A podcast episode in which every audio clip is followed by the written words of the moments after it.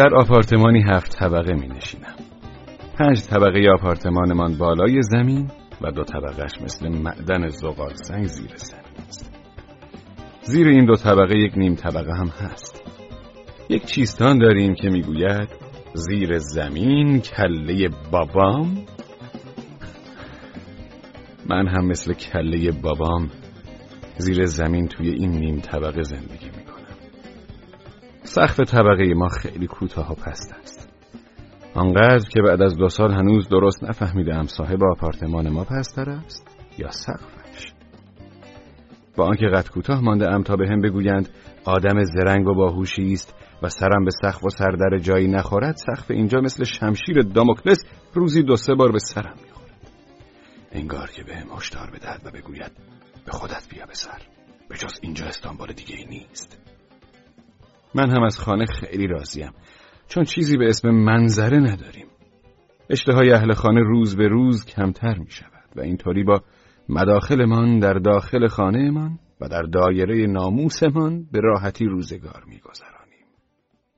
از آنجا که هوا هم به زور به خانهمان می رسد خطر جلوی باد ماندن و چاییدن و سرما خوردن هم تهدیدمان نمی کند. تازه آفتابگیر نبودن بهترین ویژگی خانهمان است. چون اینطوری رنگ پرده هامان نمی پرد. رنگ ما هم نمی پرد. خانهمان یک خوبی دیگر هم دارد. چون از سطح زمین پایین تر است، آدمهایی که عادت به دید زدن دارند نمی‌توانند از پنجره خانهمان داخلش را دید بزنند. برای دیدن آنچه در طبقه ما میگذرد باید از وسیله مثل پریسکوپ زیردریایی استفاده کنند.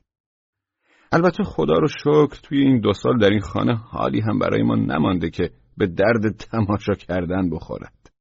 اگر کسی برای دید زدن داخل خانهمان بیاید بدجوری شرمندش می‌شویم. خانهمان آنقدر خوبی دارد که هر چقدر بگویی باز هم کم است. به هیچ وجه امکان ندارد خانه ما بی آب بماند.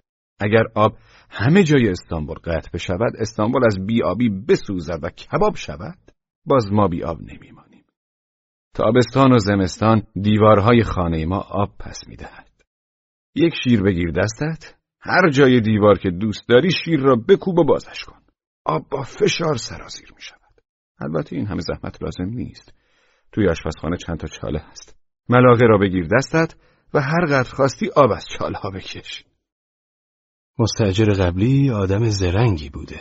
طاقت نداشته ببیند تابستانها اهالی استانبول از تشنگی هلاک شوند.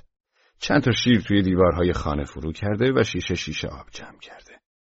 بعد این آب را با اسم آب چشمه دیوار وارد بازار کرده. بعد طوری شده بوده که جلوی خانهمان جا برای سوزن انداختن نبوده. همه آب فروش های شهر جمع می شدند آنجا و جلوی در صف می کشیدند. می‌گویند این آب چشمه دیوار آنقدر مؤثر بوده که هر کس دو شیشه از آن میخورده هرچه درون بدنش بوده تمیز می‌شده. از آنجا که خوردن بیش از ده شیشه از این آب نه تنها سنگ کلیه و مسانه را میانداخته بلکه خود کلیه ها و مسانه و روده ها را هم میانداخته.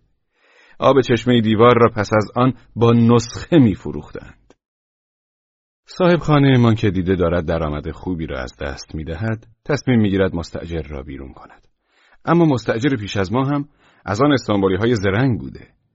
تا صاحب خانه می گوید خونه را خالی کنید می‌خوام پسرم و زن بدم، فوری از پزشکی قانونی می‌خواهد صاحب خانه را معاینه کنند.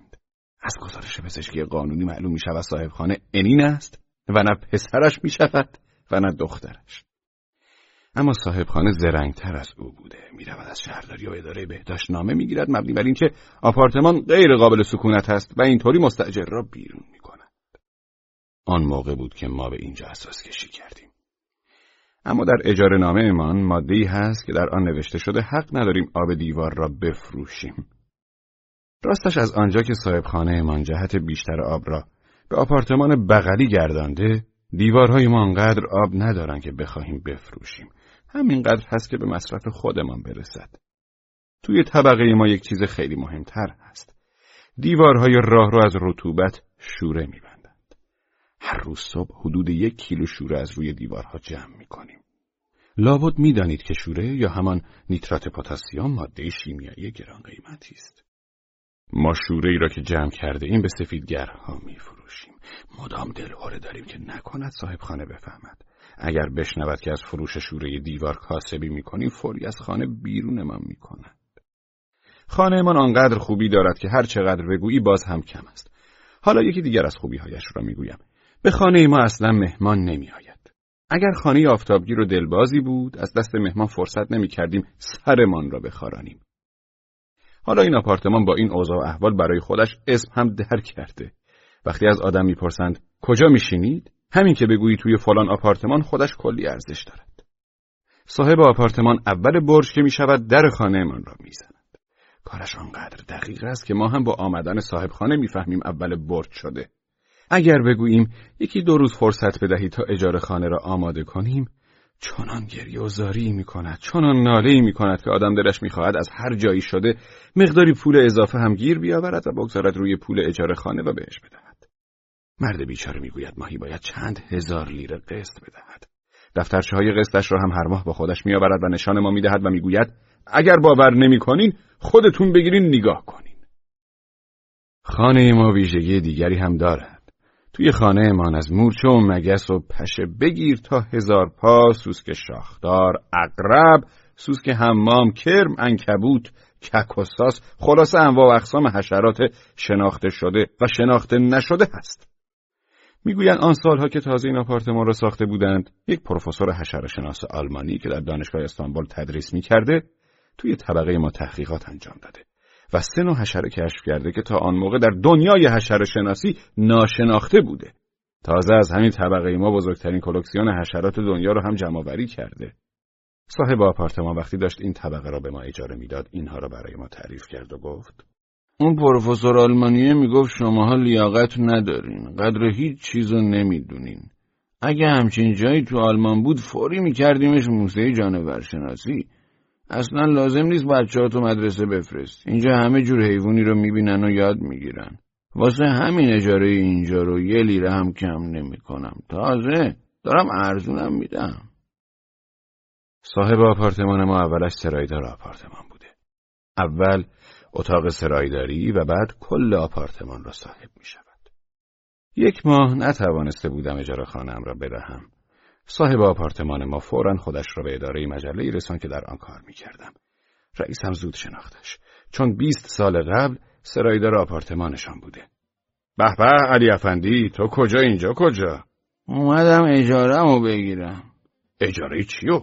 این حسن بیک مستجر آپارتمانمه. اومدم چی؟ مگه تو آپارتمانم داری؟ صاحب آپارتمان ما از اینکه رئیس هم تعجب کرده بود خیلی ناراحت. گفت. انصاف بدین آقا. 22 سال تو این استانبول خراب شده دارم جون می‌کنم. اون وقت یه آپارتمانم نداشته باشم. من از اینکه زاده و بزرگ شده استانبولم و به جای 22 سال 42 سال است که در این شهر زندگی می‌کنم خجالت زده شدم و از شرم سرم را پایین انداختم. از آن روز به بعد اگر کسی ازم بپرسد اهل کجایی؟ می‌گویم اهل سیواسم. هنوز شش ماه نشده اومدم استانبول. صاحب آپارتمان ما علاوه بر این آپارتمانی که ما ساکنش هستیم یک آپارتمان دیگر خانه‌ای در نیشانتاشی چند قطعه زمین در محله های مختلف و یک مغازه هم دارد سر برج که برای گرفتن اجاره خانه می آید اگر صحبت بدهی هایش را بکند و دفترچه های را نشان بدهد می‌گویم ای بابا علی افندی ماشاءالله این همه مال و املاک چجوری جمع کردی؟ او هم همیشه در جواب می‌گوید اگه جمع نمی کردیم زشت بود حسن بک آخه 22 سال تو این استانبول دارم جون می‌کنم. دیروز برای بزرگی سر صاحب آپارتمان مأمورها مرد بیچاره را موقعی که داشته جنس قاچاق خرید و فروش می‌کرده گرفته بود. دادستانی هم فرستاده بودش زندان. خب انسانیت که نمرده. مرد بینوا این همه خوبی در حق ما کرده. چهار پاکت سیگار گرفتم و به ملاقاتش رفتم. پشت میله های زندان داشت گریه می‌کرد. برای آرام کردن صاحب خانه بیچارم گفتم خودتو ناراحت نکن علی افندی. بیست و دو سال تو این استانبول خراب شده ای می‌خواستی یه بار هم زندون نری؟ عیبی نداره. از این به بعد مرتب میری زندون آزاد میشی. عادت می‌کنی. عیبی نداره.